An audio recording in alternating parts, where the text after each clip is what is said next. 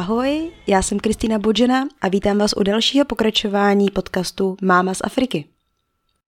Zajímá vás, jaká je situace na pracovním trhu v Togu? Jak je to s nezaměstnaností?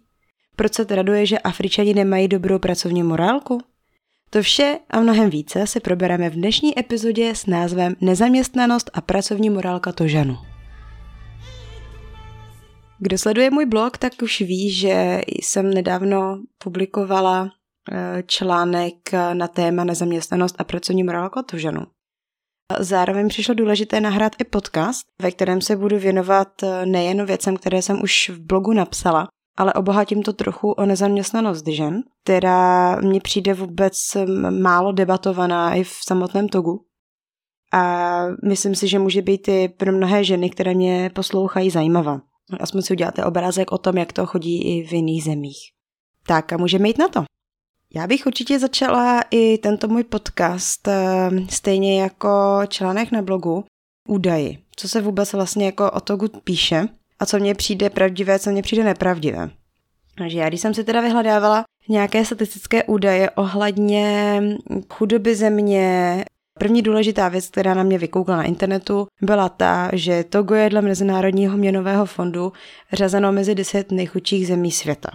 Togo určitě chudá země je, nevím, jestli bych ji zařadila do těch deset nejchudších, nicméně eh, přiznávám, že Togo opravdu jako bohatá země není a do těch, do těch chudších bych ji teda stoprocentně zařadila. Dále jsem našla, že ten nejdůležitějším sektorem je bez pochyby zemědělství, s čím souhlasím, tvoří prý až 40% HDP a pracovním údajně až 65% všech pracujících. Jedná se především o pěstování kaká, kafe, kukuřice, fazolí. Zmínila bych možná ještě jednu surovinu tapioka, kterou teda mimochodem velmi doporučuju. Dá se najít v obchodech se zdravou výživou a tam mně přijde, že zatím jakoby u Čechu není moc oblíbená. Nicméně bych ji strašně doporučila, je dobrá, když se jenom uvaří ve vodě a přidá se k ní třeba mlíko nebo i jogurt. Je to něco jako kuskus, ale takovej želatinovější. Je to velice zdravý, mě to hrozně chutná. Takže kdo o tom nikdy neslyšel, tak určitě doporučuji zajít do zdravé výživy a poptat uh, tapioku. No, dál budeme pokračovat. Eh, dále určitě bych tedy zmínila průmysl. Na oficiálních stránkách se tady uvádí, že průmysl je zastoupen pouze v 5% HDP a já si, jsem se tady dovolila teda dodat, nebo dovolím se dodat, že opravdu Togo je, co se týče průmyslu, strašně nerozvinutý. Já jsem byla až překvapena, když jsem byla v Togu, že jsem neviděla jedinou továrnu. Jo, a to myslím jako továrnu, která je vlastně na eh, místními obyvateli, neboli tožany. Oni opravdu nevyrábí prostě vůbec nic, jo. Mě třeba překvapilo, že oni nemají žádnou třeba jako ani fabriku na výrobu aut, nebo já nevím, stačilo by něčeho menšího, já nevím, třeba lednic, nebo a oni tam jako opravdu nemají nic. Jedinou továrnu, kterou jsem teda jako viděla, který jsem si všimla, která je obrovitánská, které jsme vlastně s chorou náho teda bydleli, tak je prostě továrna na cement, jo? nebo rafinérie, nebo bych to nazvala, prostě vyrábí se tam cement. A to je prostě jako jediná továrna na celý Togo, což mě přijde jako fakt jako dost šílená věc. Že e, veškeré další věci se dováží z přístavu. To v podstatě vlastně zase jakoby navazuje na to, jakým způsobem je ta země jako závislá na všech ostatních. Jo. Představa, že najednou by prostě se nedováželo, což je jako absurdní, jo. ale kdybychom si představili, že do Toga prostě nic nepřijde, tak jako to Togo nemá prostě nic. Ty lidi jako jsou schopni něco opravit, ale jako vyrobit něco svýho, prostě nemají na to materiál, nemají na to technologie, nemají na to vůbec nic. Takže to mně přijde jako dost šílený. Pak co se týče teda sektoru služeb, tak ten není moc mapovaný. Dále, co jsem teda se snažila najít, nebo o čem, o čem vlastně jakoby pak budu dál mluvit, což je vlastně jakoby stěžení pro tento můj podcast, tak je tedy nezaměstnanost. To je, eh, to mě přišlo opravdu vtipný, co to jsem našla, protože organizace PNUD, což já bych přeložila, je to z francouzštiny, ale překladám to jako program rozvoje společnosti OSN. Našla jsem to prosím vás na oficiálních stránkách, tak ta udává, že úroveň nezaměstnanosti je pouhých 3,4%. Což jako, když jsem tohle četla, tak jsem byla fakt v šoku, protože to je údaj jako naprosto mimo. Oni tam pak ještě dodávají teda další údaj, nevěděla jsem moc, jak to přeložit, tak to překládám prostě jako takzvanou sníženou nezaměstnanost. Vysvětluju se to tak, že oni udělali další údaj, který znamená, že, že je určité procento lidí, kteří pracují za velice špatných podmínek, za velice špatnou mzdu. Jo. Já bych to prostě dala určitě do nezaměstnaných lidí, protože jako když se někdo přivydělává, aby přežil, tak to prostě nevidím jako, že to, je, že to má zaměstnání. To prostě se snaží nějakým způsobem jako přežít. Tak tam tedy oni udávají, znovu opakuju, 24%.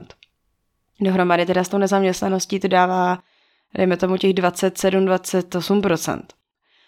No a takže s tím jako nesouhlasím a a to tedy určitě budu vyvracet. Posledním statistickým údajem, který jsem se vlastně našla a přišel mě důležitý zmínit, je průměrná měsíční zda, která činí již od roku 2013, jo, pozor, 2013, takže to už je nějakých prostě 7 let, je stejná tady ta jakoby průměrná měsíční mzda. 35 tisíc. 35 tisíc prostě o, franků, což je v přepočtu 1431 korun. Takže jenom tak, abyste měli představu, jakou, jakou mzdu prostě si takový průměrný to žen viděla. Tak, jak vlastně vidím jakoby já tu realitu. K nějakému tomu HDPčku jsem se vyjádřila, k, co se týče jakoby zastoupení toho poměru jednotlivých sektorů, tak s tím víceméně souhlasím. Jak už jsem byla nakousla, tak jako rozhodně nesouhlasím s, s nezaměstnaností, která je stanovena na 3,4%.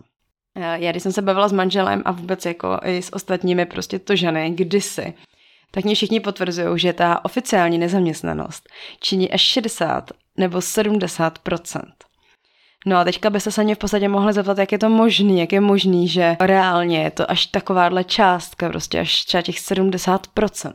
A statistiky uvádí pouhých 3,4%, nebo když to dám jakoby dohromady s tou sníženou nezaměstnaností.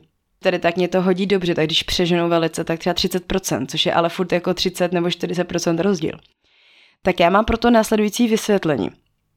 Je třeba si uvědomit, že když se dělá statistika, tak statistika vychází z nějakých uh, zaividovaných čísel. Pochází od lidí, kteří jsou někde registrovaní. To znamená, že buď to máte teda občanský průkaz, nebo máte aspoň bankovní účet. No a to je podle mě hlavní kámen úrazu.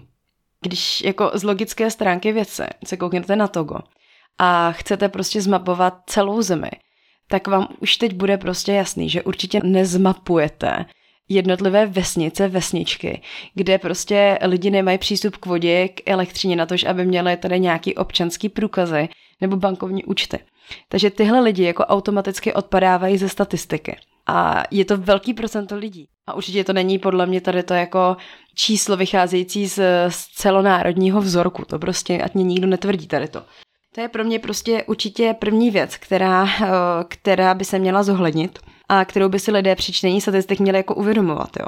Opravdu těch lidí, kteří nemají občanské průkazy, je strašně velké množství. Dále, co způsobuje tak velkou nezaměstnanost? Tak eh, určitě prvním důvodem, který teda pro mě není nejhlavnější, ale udávám ho tak, aby to dávalo smysl, tak znovu teda zmiňuji to, že lidé nemají občanské průkazy. Proč je to důležité? Jelikož když chcete být uh, oficiálně legálně i tedy v Togu zaměstnaný, to znamená, zaměstnavatel za vás odvádí nějaké sociální dávky, jste, jste uvedeni v penzijním systému státu, tak je potřeba, abyste měli nějaký doklad totožnosti. To znamená, buď to uh, budete mít občanský průkaz, anebo budete mít aspoň pas. No a to je ten hlavní problém, protože uh, velké množství lidí i v Lome, na tož pak v celém Togu, nemá občanský průkaz. Vy se zase tady můžete ptát, jak je to možné, že lidi nemají občanský průkaz, když u nás to je něco tak strašně, tak strašně automatického. No, pro průměrného tožena to automatické není. Proč? Za prvý, abyste si mohli zřídit občanský průkaz, tak uh, musíte něco zaplatit. V Togu to činí momentálně 5000 franků, což při počtu je 200 korun. Není to úplně moc pro nás, když se na to koukneme ale z jejich hlediska to je dost, protože když se vezmeme, že průměrná mzda činí 35 jejich tisíc a 5 tisíc zaplatíte za občanský průkaz, tak to je jako opravdu hodně. Ten člověk by si na to musel šetřit. Což je trošku další problém, protože jako to, že ani úplně nejsou zvyklí šetřit. Dalším problémem u zřízení tohoto občanského průkazu je to, že vy musíte mít teda u sebe rodný list, nějaký další fotky a ještě nějaký dokumentace další dokládající vaši totožnost. No, v tom je další problém, protože velké množství lidí nemá rodný list. Jak je to možný? Rodný list za vás vyřizují po narození rodiče. No ale jelikož tady ty všechny papíry jako nejsou úplně nějak eh, právně vymahatelný a nejsou jak kdyby povinný, nebo nejste sankciovaní za to, že je nemáte, no tak eh, je nikdo moc se jako nezřizuje, protože jsou znovu spoplatnění. Nevím, kolik stojí rodný list, ale je to zase obíhání, dokládání, jít k doktorovi, tady to za vás prostě nic stát neudělá. Takže když nemáte rodný list, tak se neuděláte občanský průkaz. No teďka si představte, že vám je třeba a nejen 25 let, vy jste nikdy rodný list nepotřebovali, ani občanský průkaz ne, teďka ho potřebujete a musíte si všechno tady to doběhat, dovoběhat protože to za vás někdo neudělal. Což vás jako dosti zdržuje. Na to ještě musíte na to všechno vynaložit velké množství peněz. I na to zřízení toho rodného listu.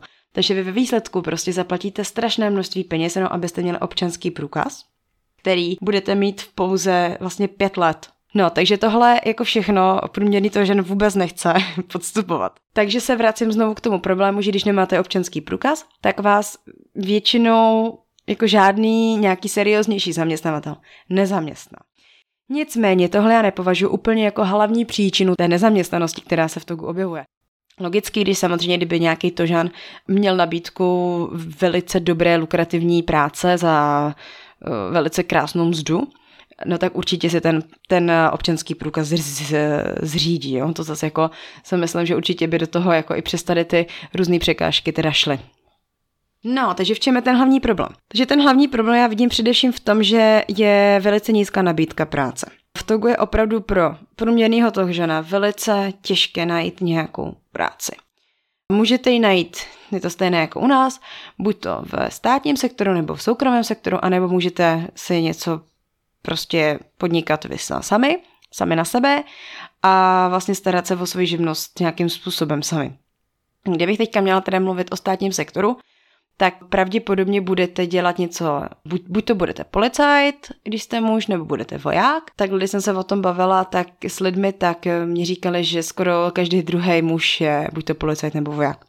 Takže vidíte, jakým způsobem se stát jako jistí své vlastní uh, obyvatele. A, nebo můžete být v administrativě.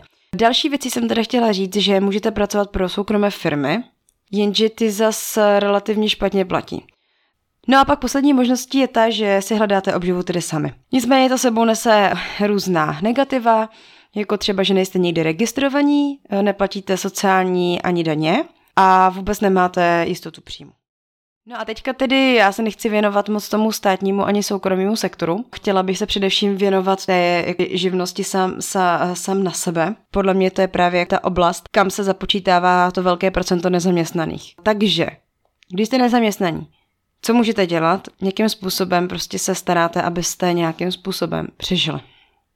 Tak na začátek je určitě důležité zmínit, že když jste nezaměstnaní, tak stát vás v žádném případě nějak nepodporuje. Jo, určitě nepočítejte s tím, že budete na pracovním úřadě a stát vás bude dotovat. To prostě neexistuje. Žádné příspěvky v Togu také neexistují, takže nějaké příspěvky na bydlení nebo eh, já nevím, když jste matka, tak nějaký rodičovský příspěvek materská, to prostě vůbec neexistuje. Takže na to to zapomeňte. Vše eh, je tedy na na těch samotných lidech, který, kteří se vlastně hledají nějakou obživu, nebo na lidech, kteří uh, je, je obklopují. To znamená buď to rodina, nebo nějaký kamarádi. No a teďka, jak se tady můžete živit?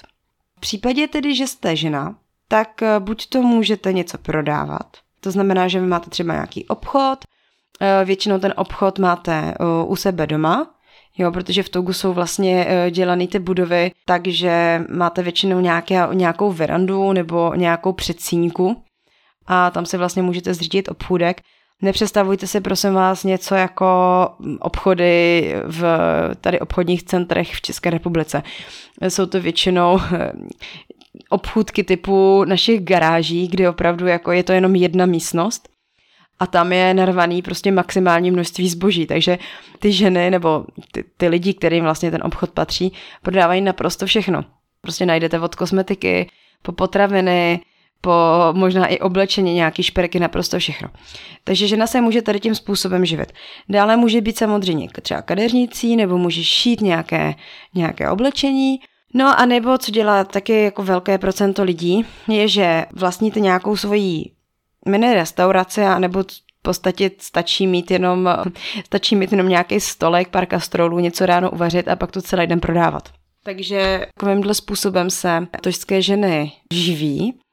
Pak určitě bych ještě nechtěla zapomenout na ženy, které mají to štěstí a pracují třeba pro nějakého cizince. Tam je viděna možná lepšího, lep, lepšího přivídělku. Mohou být buď to huvy, anebo uklízet. Velké množství žen se živí pouze tím, že přeprodává uh, buď to ovoce, zeleninu, anebo nějaké drobné věci typu knih, šperky a tak dále. To je práce pro mě tedy naprosto nepředstavitelná, protože ty ženy opravdu od rána do večera nosí na hlavě všechno, co prodávají. A ještě k tomu mají na zádech většinou děti, nebo jedno dítě, jedno dítě a druhé, druhé třeba ještě vedou. A takhle prostě chodí celý dny pod eh, tím šíleným prostě africkým sluncem. A snaží se prostě prodat eh, aspoň to minimum, co, co, co mají sebou. No. Nedokážu si vůbec představit, kolik si vydělají. Většinou to chodí tak, že nakupí velké množství potravin na, na místním trhu a pak ho za něco víc prodávají takhle na ulicích. Ale musím teda říct, že takové to, že nemají můj obdiv, protože prostě chodit od rána do večera s, s tak jakoby těžkým nákladem, ono se to nezdála, opravdu to jsou tak těžké věci. Eh, já když jsem se takhle od někoho kupovala ovoce nebo zeleninu, tak pak eh, vlastně je tradicí to, že ten člověk, který se od někoho něco kupuje, tak pak pomáhá s tím nákladem to umístit zpátky té ženě na hlavu. A ty věci jsou prostě strašně těžký a není určitě jakoby raritou to, že i takhle těžké věci nosí na hlavách prostě děti. Vůbec celkově jako být ženou prostě v Togu není vůbec jako nic jednoduchého.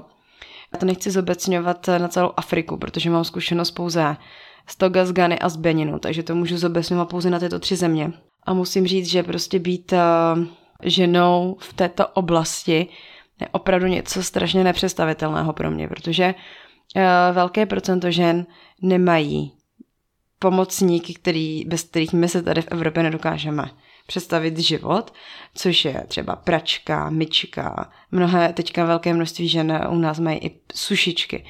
Takže eh, ty v podstatě togu nejsou úplně jako nutný, protože tam se všechno vlastně suší na sluníčku, jo. Ale jako představa, že vy vlastně se staráte o domácnost, máte většinou tři a více dětí, všem vlastně perete věci. Je pravda, že tam se vlastně neperou věci, které nosíme my tady často v Evropě, ale stále ta žena se prostě o to domácnost nějakým způsobem musí postarat. Takže jako hrozně, hrozně jako v tomhle obdivuju místní ženy, protože jsem se nesetkala s velkým množstvím žen, který by v domácnosti pomáhal jejich manžel. Většinou jejich muži hledají práci, snaží se prostě najít cokoliv, snaží se vydělat každou korunu, což znamená, že jsou od rána do večera pryč a veškerá, veškerá tíha té domácnosti je na ženě. Jo, a to neříkám, že jakoby u nás v Čechách to taky tak není, ale u nich to je prostě ještě na, o to náročnější v tom, že většinou se africká žena snaží nějakým způsobem pomoct svýmu manželovi i v tom vydělávání těch peněz, takže pak je v podstatě na ní, jak udržet tu domácnost, tak zároveň do toho pracovat. Vrátím se, se tedy k nezaměstnanosti mužů. Když jste nezaměstnaný muž, tak můžete dělat relativně dost věcí. Můžete být eh, mototaxikářem, což je vlastně profese, která relativně dost vydělává, protože když máte dobrou motorku a jste příjemní, tak máte určitou klientelu a když jakoby to, to lomé je celkem velký, takže když jedete z jednoho kouta do druhého, tak si můžete vydělat relativně dost. Dalo by se říct, že v průměru za nějakou cestu, podle mě, když to tak odhadnu, protože já jsem se začátku ty motorky jakoby zastavovala hodně, tak v průměru podle mě za jednu cestu se dá vydělat opravdu 500 až třeba 800 takhle franků. No a za ten den, jakoby těch cest najezdíte hodně, pak samozřejmě si musíte zase odečíst náklady za benzín, jo. Když jste jako šikovní, tak eh, jako mototaxikár si můžete vydělat relativně dost. Za předpokladu teda, že se vám neničí moc motorka, protože zase pak jako, když dáváte, že když si opravujete pořád motorku, tak to taky není úplně jako příjemný, no. Ale je to možnost si vydělat. No a pak se můžete určitě vydělávat typicky jako truhlář, ředník, malíř, mechanik a tak dále. Akorát pro mě, co já jsem se jakoby všimla, tak u těch profesí je blbé to, že tím, že vlastně v Togu není moc, moc nabídek práce a lidé se snaží dělat cokoliv, tak jako je pak docela těžký najít někoho, kde opravdu jako schopný v té profesi. To znamená, že já jsem třeba neměla nikdy jistotu. A když jsem, dejme tomu, si šla nechat upravit auto, jako který mechanik je fakt dobrý a který jako se to v podstatě učí o tomu řemeslu. Protože každý vám řekne samozřejmě, že jako je profesionál a dělá, dělá to řemeslo XY let, ale jako opak je pravdou a Stalo se mě hodně, že jsem se nechala opravit auto prostě u někoho, který tomu naprosto nerozuměl. Opravila mě součástku, která fungovala a ta, která nefungovala, tak ji tam nechali, jo. Takže to je, to je pak jako takový trošku problém, no, kdy vlastně tady ty řemesla dělají lidi, kteří je vlastně vůbec neumějí. No, ale eh, co je ještě důležité zmínit, tak eh, určitě jako relativně lukrativní a dobře placená práce, nebo relativně si můžete vydělat hodně, eh, když obchodujete v přístavu. Tam, tam teda jako opravdu, když v tom biznese umíte chodit, tak se dokážete velice dobře nelegálně nahrabat. A to znamená, buď to si můžete nahrabat, když vlastně děláte na clech, že si většinou prostě řeknete částky jako mnohem vyšší, než jsou reálně, No a nebo když prodáváte, když máte štěstí a koupíte prostě věc, která v tomu zatím třeba není, anebo je hrozně žádaná, to znamená třeba nějaký telefony, iPhony a tady ty věci, tak pak samozřejmě vy si dáváte uh, svoji cenu a lidé jsou, když mají peníze, tak jsou za to ochotní dosti platit. Tak a teďka bych přišla pracovní morálce. Mně přišlo vždycky strašně vtipný, že když manžel někde začal pracovat, tak ho všichni hrozně chválili, jak jako je pracovitý, že na Afričana jako fakt dobře dělá, že jako vydrží hodně a že mu to prostě jde a nevzdává práci a tak dále. Takže to mě prostě utvrdilo v tom, že jako mezi Čechy asi panují určité předsudky, nějaký představy o, o, o tom, jak, jak, jakým způsobem Afričan jako pracuje. Jo. Mě to v podstatě moc nepřekvapuje, já jsem asi taky tady ty předsudky měla, ale prostě mě to jakoby dalo podnět k tomu, abych uh, napsala článek a na, nahrála tady ten podcast z důvodu toho, abych trošku vysvětlila, proč uh, ti Afričani třeba tolik uh, nepracují, i když to jako už začínám jako zase negativně, oni pracují, ale chtěla jsem jako vysvětlit, proč tady ty předsudky vůbec jako existují, proč je máme zažitý. Protože je to pravděpodobně z nějakých filmů, kde, kdy, kdy opravdu vidíme, že, nevím, Afričan leží pod palmou, nic nedělá, a vlastně furt jenom spí a mají takový ty tři, svoje tříhodinové odpolední pauzy a tak dále. Takže tady to bych určitě chtěla vyvrátit. Rozhodně eh, ne všichni Afričané potaž, nebo respektive to, že ne, protože pouze z něho mám zkušenosti, nepracují. Samozřejmě se najdou lidi, kteří opravdu nepracují a kteří ani jako nemají touhu pracovat a nejradši by opravdu celý den nic nedělali, ale to podle mě není jenom případ Toga, to je podle mě případ v každé, každé země a v každé zemi se najde někdo, kdo prostě pracovat nebude. No, ale abych to neokecávala a přišla rovnou teda k tomu, k tomu důvodu, co, co určuje tu jejich pracovní morálku. Pro mě to jsou dvě věci. Určitě to je teda výše platu, protože když vlastně někdo pracuje za jako šílenou mzdu a ví, že má platit prostě nájem, má platit jídlo, pak určitě nějaký jako školkovný a nějaký oblečení a další věci, které prostě normální lidi platí a pak eh, vlastně zjistí, že, že si vydělal pouze 35 tisíc franků, tak eh, to jako je trošku demotivační. Samozřejmě se s tím jako nic moc nedá dělat, protože to vlastně hranice jako mzdy určuje stát, ale je to něco, co strašně demotivuje ty lidi. Vidina toho, že opravdu jakoby z, z, z každoměsíční mzdy jako nedokáže nic poplatit, je strašně něco tak strašně demotivujícího, že se jakoby jim nedivím, že nejsou do té práce zapálený. Co je ještě možná důležitější než výše mzdy, je, kdy je ta mzda vůbec vyplácena. Určitě v Togu ne, ne, nefunguje to, co funguje u nás, a to, že mzda je vyplácena každý měsíc, určitý den v měsíce. Takhle to v Togu prostě nefunguje. Podle mě průměrný to ženy rád, když uvidí svoji mzdu za dva měsíce. Mnohokrát se stalo, že daný člověk za tu, za tu svoji práci jako vůbec nebyl zaplacený, nebo na to čekal prostě třeba 4 až 5 měsíců.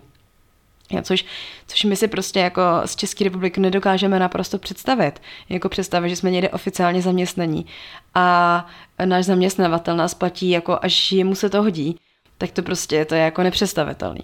Nejhorší je, že v Togu jako se nemáte na koho obrátit. Jo? Protože eh, když, když teda pracujete ve státní sféře, tak tam se děje naprosto to samé. A se ne úplně v takové míře, jako když jste třeba u soukromníka. Ale také se to děje. Prostě policajti nejsou každý měsíc placeni. Stává se, že opravdu je tam nějaké to spoždění fakt o ten měsíc aspoň. Jo, a co, co je pro mě jako šílený, tak je, že ty jako to žení jsou, se, jsou, jsou na to zvyklí. Prostě oni to tak berou, že tak to prostě u nich chodí. Já jakoby v jejich kůži bej, tak uh, určitě jako se nebudu hrnout do práce a nebudu mít nějaký šílený prostě pracovní jako tempo a nadšení. Když vím, že budu, budu placena tady pár korunama a jestli vůbec budu zaplacena, že jo. To jsou podle mě dva faktory, které uh, výrazně ovlivňují pracovní morálku tu ženu. Eh, kde se, o tady to, kde se o tady to zajímá víc, tak určitě vás zvu k přečtení článku, jak se v Togu nakupuje, protože tam popisuju vlastně vůbec, jakým způsobem se platí prostě za jednotlivý, za, za, za jednotlivé zboží nebo za jednotlivé potraviny. To není vůbec výjimkou, že když jako máte dobré vztahy s někým, tak jdete do obchodu a řeknete, že potřebujete třeba, nevím, tři rohlíky, nevím, pár čokolád, třeba mě napadlo nějakou mouku ale tím, že prostě vy jste nedostali tu měsíční výplatu, tak řeknete tomu prodejci, že mu to zaplatíte třeba až za týden. Jo, a prostě ten prodejce jakoby ví, jaká je situace v Togu, takže většinou vyjde vstříc. No. Vy vidíte, že celkově ta společnost je pak jakoby ve všem zpomalená, protože ty lidi vlastně furt si jak kdyby něco dluží a nikdo není na čas placený. Já dodávám moji, moji zkušenost, kdy jsem mě pracovala na univerzitě. Nestalo se mě, že by mě jako nezaplatil, protože by věděli, že, že bych dala výpověď a určitě bych o nich nezůstala. Ale zase nemůžu říct, že jsem byla po každý placena jako každý měsíc na čas. Jo. Mně se opravdu stávalo, že já nevím, ve smlouvě jsem měla, že budu placena každý 29. den v měsíci. No ale pravidelně jsem byla placena vlastně až každý 15. den následujícího toho měsíce, jo. Vždycky jsem byla vlastně placena o minimálně půl měsíce později, než jsem měla být. No a to už jsem se jako kdyby chodila stěžovat. A pamatuju si, že vždycky účetní se na mě jako jenom usmála a říkala, že, že je hrozně vtipný, jak už jako by se chodím stěžovat, když mě jako na konci měsíce nepřišla mzda, no tak jsem jí jako se snažila vysvětlit, že to je jako normální, že jo, tady jako se splňuji, já splňuji moje pracovní podmínky a pracuju, tak bych očekávala, že jako i oni budou splňovat jako jejich podmínky, že jo, ty, ty, ty smluvní podmínky. Což jako tak prostě jako nefunguje a zvykala jsem se na to strašně dlouho. Doufám, že jste si udělali nějakou představu o tom, jak to v Togu chodí, jak se vydělávají ženy, jak se vydělávají muži. Na závěr jsem ještě chtěla dodat, že já teda jsem měla určitě zkušenost eh, s velmi dobře pracujícími to ženy. Nevzdávali se prostě, nebyly, nebyly, nebyly to lidé, kteří by se prostě sedli a čekali, až jim Bůh jednou něco sešla. Jo, opravdu se otáčeli, opravdu byli aktivní, ale bohužel, jako když jsem tady tu, tady tu vlastně cestu utrpení s něma jak prožívala, tak eh, jsem vlastně zjistila, že jim vůbec není jako jak pomoci. Jo. Na úplný závěr jsem chtěla dodat ještě jednu věc, která je známá podle mě mezi, mezi Evropany. Je to takový předsudek, ale on to předsudek není, ona to je pravda. A to, že to ženi jsou strašně neorganizovaní a nedochvilní. A to si myslím, že je taky jakoby další věc, která je limituje po té pracovní stránce. Vůbec nejsou organizovaní. Oni se nedokážou prostě nějakým způsobem nastavit uh, nějaký plán, nějaký program a vůbec ho nedokážou dodržovat. Takže to je jedna věc, která by se měla změnit podle mě. A druhá, nejsou dochvilní. Jako domluvit si s Toženem schůzku je tak něco strašně jako absurdního a skoro nereálního. Já řeknu, že tam budu ve 12, on řekne, že tam taky bude ve 12, ale já tam jsem nakonec v jednu, on tam je nakonec ve tři, já pak odejdu, on přijde. Prostě jako setkat se s Tožanem a něco prodiskutovat je opravdu něco tak strašně nereálního to je pak takový opravdu, že jako ten člověk si řekne, jestli má vůbec něco jako cenu jako řešit tady v té zemi. Takže, takže to jsou prostě dvě věci, které by podle mě to ženě měly změnit. Prostě být víc organizovaní a trošku více vnímat jako část. Takže doufám, že vám dnešní podcast něco dál, že jste se trošku více dozvěděli teda o tom, jak, jak to chodí v Togu.